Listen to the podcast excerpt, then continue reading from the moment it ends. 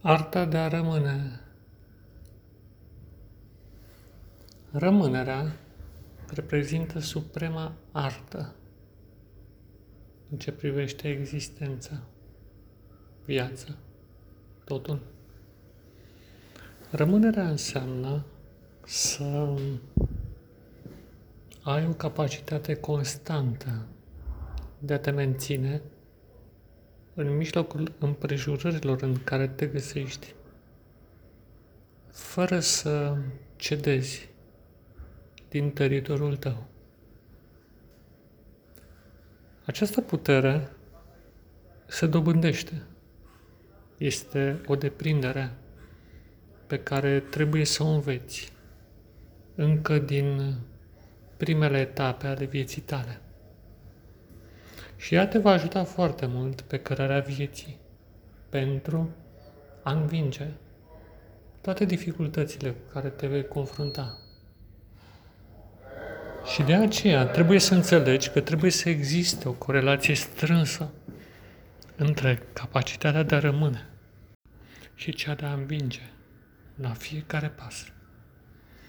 Această capacitate nu te va învăța cineva anume cum să o dobândești. Tu trebuie să găsești calea. Și de multe ori nu este simplu, fiindcă primul ingredient în dobândirea acestei deprinderi este răbdarea. La ea se adaugă consecvența și o încăpățânată rămânere în ceea ce ai înainte de a dori altceva. Într-o lume supusă iluziei și deșertăciunii și amăgirilor de tot felul, va fi ușor să ieși din teritoriul tău pentru a te avânta în zone primejdioase și în care practic nu mai ai niciun fel de control. Și uitând de propriul tău teritoriu, de propria ta identitate. Primul astfel de domeniu în care trebuie să rămâi, indiferent de ce s-ar întâmpla, este propriul corp. După aceea propria minte, după aceea propriul suflet sau trăire. Dacă nu știi să rămâi în granițele ce ți-au fost stabilite încă de la naștere și dacă alergi după iluzii și dorințe deșarte, atunci terenul tău va fi invadat de forțe adverse, de alții, văzuți sau nevăzuți, și vei deveni străin în propriul corp, în propria minte și în propria viață. Și aceasta este o tragedie în care trăiește majoritatea lumii, fiindcă prin neglijență sau printr-o învățare greșită, Oamenii cel mai adesea și-au părăsit propriul teritoriu, iar mintea, corpul și sufletul au fost invadate de agenți patogeni sau de factori patogeni, care distrug și subminează structura ființei, creând boală, slăbiciune, degenerare, îmbătrânire și disoluție. Dar această evoluție nu este naturală și nici firească, ci reprezintă un proces patogen, aberant, care trebuie înfrânt. Nu trebuie lăsat să-și urmeze calea. Ar fi cea mai mare greșeală cu putință să permiți ca propria viață, propriile domenii ale tale să fie invadate fără ca tu să dai măcar o luptă.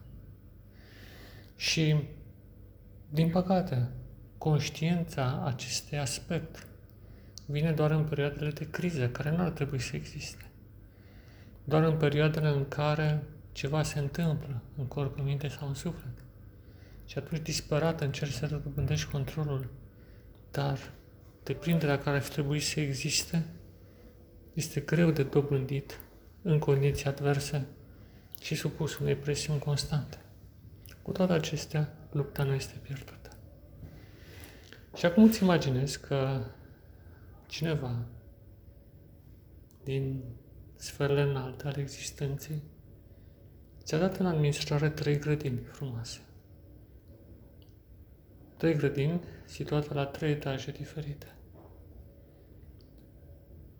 Prima dintre grădini este compusă din plante care se înalță svelt către soare. Altele care au o înălțime medie și seamănă cu niște tufișuri, iar altele care preponderent se află sub pământ. Și tu trebuie să îngrijești de toate acestea. Pentru a-ți îndepâni această însărcinare, accesezi fiecare dintre aceste domenii și folosești unelte diferite pentru a le ajuta să crească, să nu fie invadat de dăunători, ci să le îngrijești atunci când există pericolul de a fi afectate și, în ultimul rând, să le hrănești la timp. Și, practic, te duci la etajul de sus, unde sunt plantele acelea înalte și zvelte, și admiri coroana copacilor din acea grădină, ai grijă ca să nu există dăunători, privești cu atenție în jur și faci tot ce trebuie pentru ca acea grădină să aducă rol la timpul cuvenit și să se dezvolte. Mergi un nivel mai jos și este acea grădină coprisă din nenumărate tufișuri sau plante mai mici, care cresc ca și ierbule pe câmp.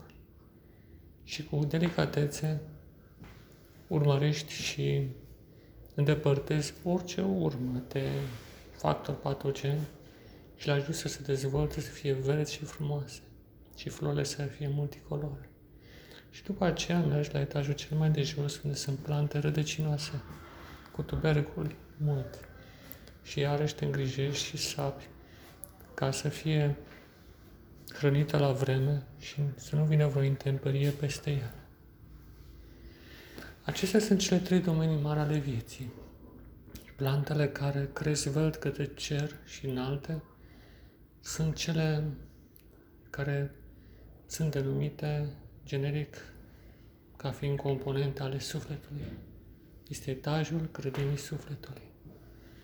Al doilea etaj, în care se află plante de înălțime medie, tufișuri sau plante mai mici, multe flori, este să grădina minții.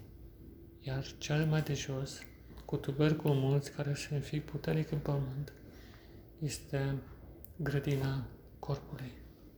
Toate cele trei le ai în administrare și trebuie să fii un bun uh, pasnic și îngrijitor al lor ca să dezvolte așa cum trebuie.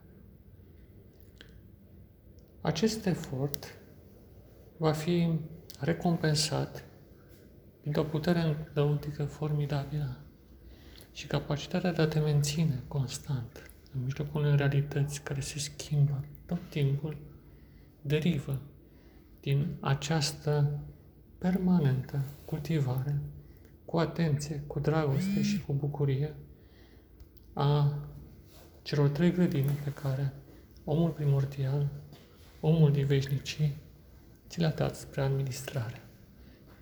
Și de aici derivă arta rămânerii. Arta de a fi tu însuți, indiferent de împrejurare. Ține minte aceste lucruri și practică-le, dragul meu prieten și frate în Hristos și în umanitate.